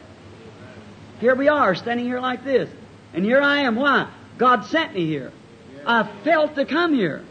I don't care how much battle I have to have. He said, come here. And here I am. Not because I didn't have no other place to go. Ask the manager. We've got a book of invitations whirled around. Hundreds of them. But I just felt to come here. Why? I don't know. Maybe he's going to break a revival. Maybe you're receiving your last message. I don't know. I can't tell you, but he sent me here. I don't know why. Here I am. Jesus went up to Samaria. Why? Uh, he didn't know. A woman come out. He just got to talking to her. Then he found her trouble. And she run and told everybody, that's the Messiah.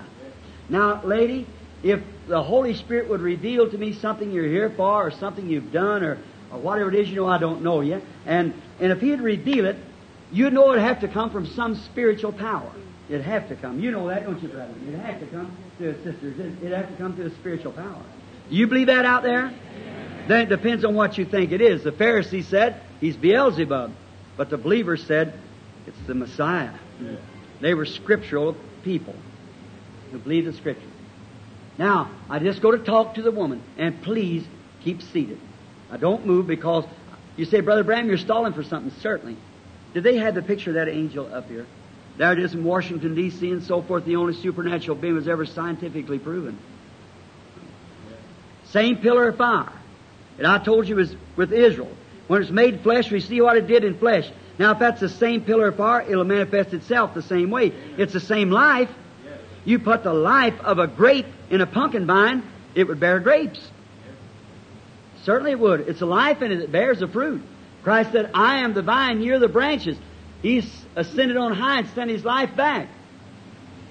His life bears record. Now, if that be, I'm waiting for that anointing. And if it doesn't come, I'll just lay hands on the woman, pray for her, and go on. I don't know. I can't say. It's stalling, or I'm stalling, waiting for it. That's exactly right.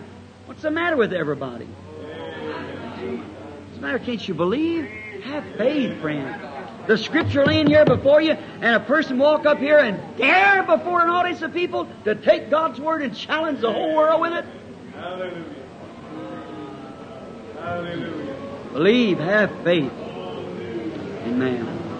Now, in the name of Jesus Christ, the Son of God, I take every spirit in here under the control of the Holy Spirit, which has me anointed. I have faith. Look here just a moment. As Peter and John said, look on us. I'm trusting for you. I don't know. You're just standing here, a woman. But if the Holy Spirit will reveal something to me that's in your life, you'll know whether it's the truth or not. I'm talking to you individually. That's the reason I have someone up here just get a contact. The Spirit gets me anointed, and then I, I can start to the audience or wherever it's at to see wherever He'll lead me then. And I'm just speaking to you to find out, just see what He would tell me. I don't know. That'd be up to Him to say. But I'm sure He'll do it. Yes, sir. The lady goes from moving away. She could witness right now there's a feeling around her, like a real sweet, humble feeling, because the light settles right over the woman. And the woman is suffering with the throat trouble. That's right. That's right. You believe? Why is it variable every time uh, somebody will think he guessed that? I got a good notion calling who did it. Don't do it. You believe. Amen. Whoever guessed that to that woman? She knows I couldn't do that. How could it be perfect and be here? Just she seems to be a lovely person. Let's be talk to her just a moment. However, what he told you, I wouldn't know it's on tape. See, I'm somewhere else. It's like another dimension. It's a vision. You see. Yes. It's a it's throat.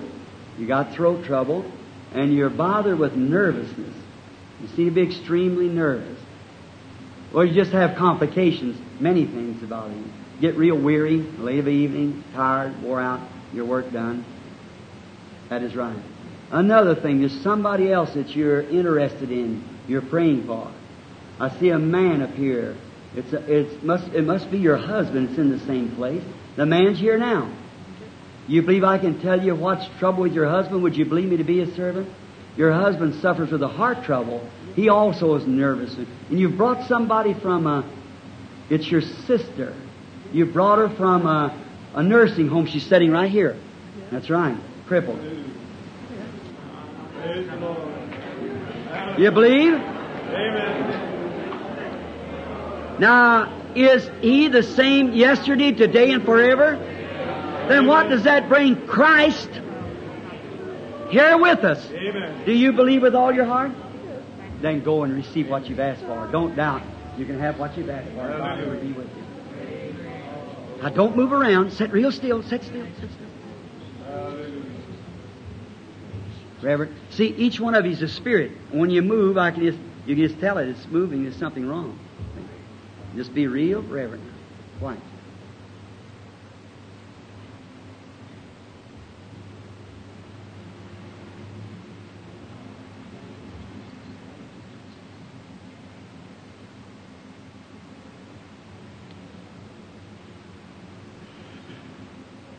This is a lady. The, the angel of the light that I watched, it appeared over in here somewhere, right in here. Be real reverent. Now just keep praying. Now, if I look down and say, uh, uh, well, that person's laying on a cot, is crippled, or got arthritis, go to, uh, you'd say, sure, look at it. Sure it is. You can see that, but here this person looks perfectly normal. What's wrong with her? There's the thing. Now look this way just a moment, lady. We're strangers to one another. Our first time meeting. The great Holy Spirit is here. You believe that. You feel it. Isn't that a sweet feeling, Steve? Uh, it just feels, knowing you're a Christian, to see the welcome into that Spirit just look like it just, just, it's this real sweet, humble feeling. It's such a wonderful thing to be a Christian. Now, if the Lord Jesus will just tell me something about you, or what you're standing here for, what you want from Him, uh, you'd believe it if He could tell you what, what it was about. Now, if I could heal you, I would do it, but I can't, you see. If He was standing here with this suit on it He gave me, He couldn't heal you because your healing's already purchased. He would make you know that it was Him. And how He would do it, be proving Himself the same yesterday, today, and forever. Just what I preached about. The audience, I believe we all believe that. Yeah. Now you just believe you're suffering with a hernia. That is right. It's true. Then you've got something wrong with your right side. You have pains. It hits and goes all the way down your right side, plumb into your feet. That's right, isn't it? Do you believe that that's Christ that you're anointed by now? Accept Him as your healer, a finished work. It'll all leave you and you'll never have it no more. If you believe it. God bless you. God bless you. Thank you, Jesus. Glory to God. I do not heal. I, if he was standing here, he could not heal. How many knows that? He's already done it. See, he just lets you know that he's here. He's risen from the dead. That's the only thing he could do. Make himself known that he's still Messiah. How do you do? I suppose we're strangers to one another. I've never seen you in my life, and we're just standing here for the first time, a man and a woman meeting.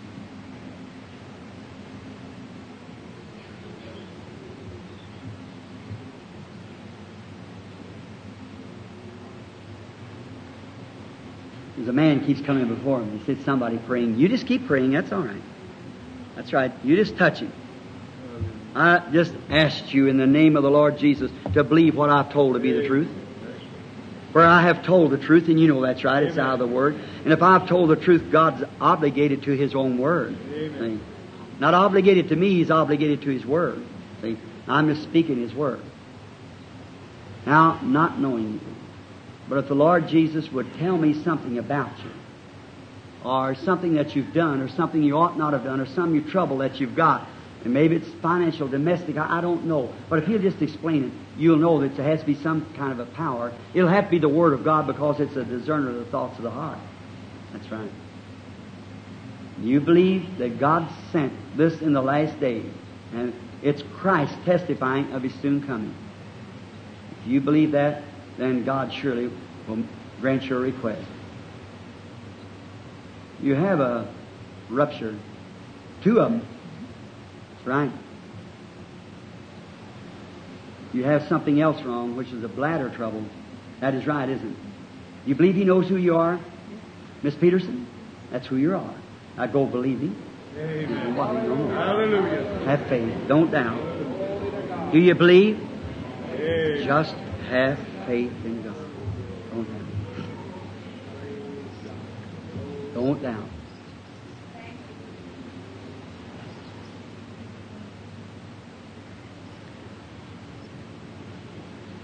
We are strangers to each other, but the Lord Jesus knows us both. And do you think that He could uh, do something or tell me something about you that would uh, help you? Would you believe it? Now you realize the condition it's got me in right now. I'm just shaking all over. You say, why, Brother Branham? Why would you do that? Well, if one little woman touching the border of the garment of Jesus made the Son of God weak, what do you think it would do to me, a sinner saved by faith? Here's the only way I could do even one is because he said, The works that I do shall you do also, more than this shall you do. King James says greater, but it's not interpreted right. The right translation is more. Who could do any greater? He healed the sick, he raised the dead, he stopped nature, he done everything there was to be done. Yes. See? You just do more of it because he'd be divided amongst his church. More than this. Now, here's a little lady, much younger than I. I don't know her, never met her. We're strangers to each other. But the Holy Spirit knows us both. And if the Holy Spirit will reveal to me something like that, will it make the whole audience believe? Everybody? Here's my hand. Here's the Bible. I don't know the woman. Mm-hmm. And there she stands. She might have been in a meeting somewhere. Was she ever in one of my meetings before? Never been in a meeting even before. She's just standing here. We're perfectly strange to one another. All right. May the Holy Spirit grant your request, sister. Yes? A lady suffers with a rectal trouble. Mm-hmm. She has colitis that has caused this. You've had a lot of trouble in your life, haven't you? I see you going to a hospital. No, one, two, three, four, five, six times. Operations. That's thus saith the Lord. Believe with all your heart it's all over. Hallelujah. Amen. You believe it? Come by here. You believe God can heal heart trouble? All right, go ahead. Do you believe? Yeah, raising up your hand. You believe He heals that prostrate trouble you got? Make you well? All right, if you believe it, you can have it also. just have faith. How do you do, lady? You believe He heals arthritis? Well, just keep on walking, man. You make it well. You make it well if you believe it. Amen. What about you, lady? Would you like to get over that stomach trouble and be well? Just keep on walking, saying, Thank you, Lord. I- If you can believe, what is all things are possible to them that believe. You believe? What if I didn't say a thing to you, just laid hands on you? Would you believe it? You believe you get well? Come here. In the name of Jesus Christ, may she be healed. That's one that didn't want to see anything. see? She just believed that whatever it was, it was right. Come, lady. What if I didn't say nothing to you? Would you believe the same thing? Well, if you do the female trouble, done told you, so go ahead. That lady's trouble, female, done. She'll go and leave you, and you'll be all right if you'll just believe with all your heart. Believe. You believe with all your heart? Go eat your supper and say, Thank the Lord for healing me. Amen. God bless you. Just have faith. Don't doubt. Just believe with all your heart. Come, lady. You've had a nervous stomach for a long time. You had a lot of trouble with it. It's all over now. You believe it? Praise All right, go say, Thank you, Lord. How many believes out there? with all your heart. You believe that He is the Son of God, the same yesterday, today, and forever? Yes. You believe it? Start walking off the platform then saying, Thank you, Lord. There's something got me anointed, isn't it? Well, lay hands up on you saying, Praise the Lord. Amen. Some anointing. Come. You believe? Have faith. In the name of the Lord Jesus, go be made whole. Believe. Come. But don't say nothing till you believe, anyhow. Well, you're nervous. Well, you're, you've had nervousness for a long time. Really, one thing's that change, that menopause has got you all upset. You get real gloomy spells, and you, everybody's saying get next to yourself, but you can't. There's something scaring you. But it's gone now. It'll stay gone. See? Just believe with all your heart. Go and believe with all your heart. You believe? Somebody out there in the audience believe. Oh, you believe, sir? We would see Jesus. Amen. You know it can't be me. Well, who do you think it is? What about this little Mexican woman sitting here, suffering with dizzy spells? That's right. You believe? Who'd you touch? You touched the high priest. You never touched me. You're too far from me. All right, your dizzy spells has left you. Amen. Amen. Hallelujah. Ask her if that's right. Amen. Just have faith in God. Believe God. What about you laying there on a stretcher? Yes, you. You believe with all your heart? You point your finger? You believe me to be God's prophet or His servant? I'll say it that way. That stumbles people. You believe it? If I can't heal you, sir, but God can. If you lay there, you're going to die. Doctors can't do you no good. One thing, you got a stomach trouble, got arthritis in your back. But no one can heal that but God. But if you'll believe God and act upon the Word, you can raise up, take your bed, and go home. What about you in the next stretcher over there? Do you believe? There he goes. Praise God. You see him straighten out. There he goes. Let's give God praise. Amen. Do you believe him? Amen. Isn't he the same yesterday, today, and forever? Amen. I can't heal. I can't make well. Christ can. What you scared about? When I said a few minutes ago about that woman being nervous, you turned me plumb around. You're scared. That's going to happen to you. You'll be all right. You believe that? How could you pull the faith of God? Who'd you touch to let know it was nervousness you? You believe God? You believe Him? Take Him at His word. You believe Him to be His prophet? Then, in the name of Jesus Christ, rise up out of that stretcher and go home and forget about it. You believe it? Come out. Amen. Get up. Amen. Take up that which you have. Go home. Be made well. Have faith in God. You believe?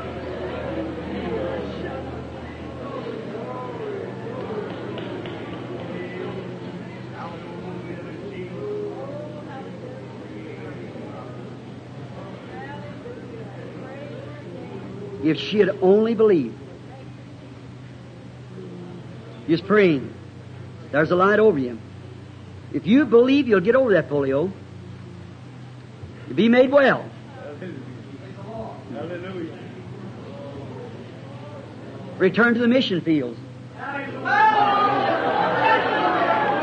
Don't doubt it. You believe him? What about you over there? Back trouble, bladder trouble, complications, all can't get nothing to do you any good. Christ's the only one can heal you. Is that right? Why don't you believe him? You believe me to be his prophet? Would you take my word as his to tell you he's the same yesterday and forever? How can he stand here and tell you all about yourself without being you have some contact with him? Won't you believe him? Rise up, take your bed, and go home. Get well. You'll accept it and come out of the cot. Believe the Lord Jesus Christ. You have faith, believe. This little lady sitting here in this wheelchair, I can't heal you.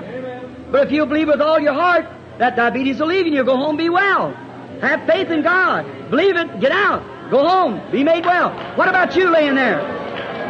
Suffering with bleeding in the throat, everything you believe with all your heart? If you believe with all your heart, everything's wrong with you, but why don't you raise up and come out of that bed, come out of that cot, in the name of Jesus Christ. Rise up! There they are! Everyone that believes, do you believe? Sirs, we would see Jesus. Do you believe it? Put your hands on one another then, right quick. Put your hands over on one another. Every believer. Here's our wheelchairs empty, the cots Put your hands on one another and pray. Heavenly Father, in the name of the Lord Jesus Christ, may Satan lose his power amongst these people when he can see the cripples, the arthritis, the twisted up, can come forth and be made well.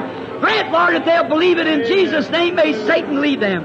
Amen. Everyone that believes on Him, accepts Him now as your healer, stand up on your feet in the name of Jesus Christ and be made well. Amen. There you are, every one of them up. Let's sing praises to Him. Raise up your hands and give Him praise. Sirs, we would see Jesus. He's the same yesterday, today, and forever.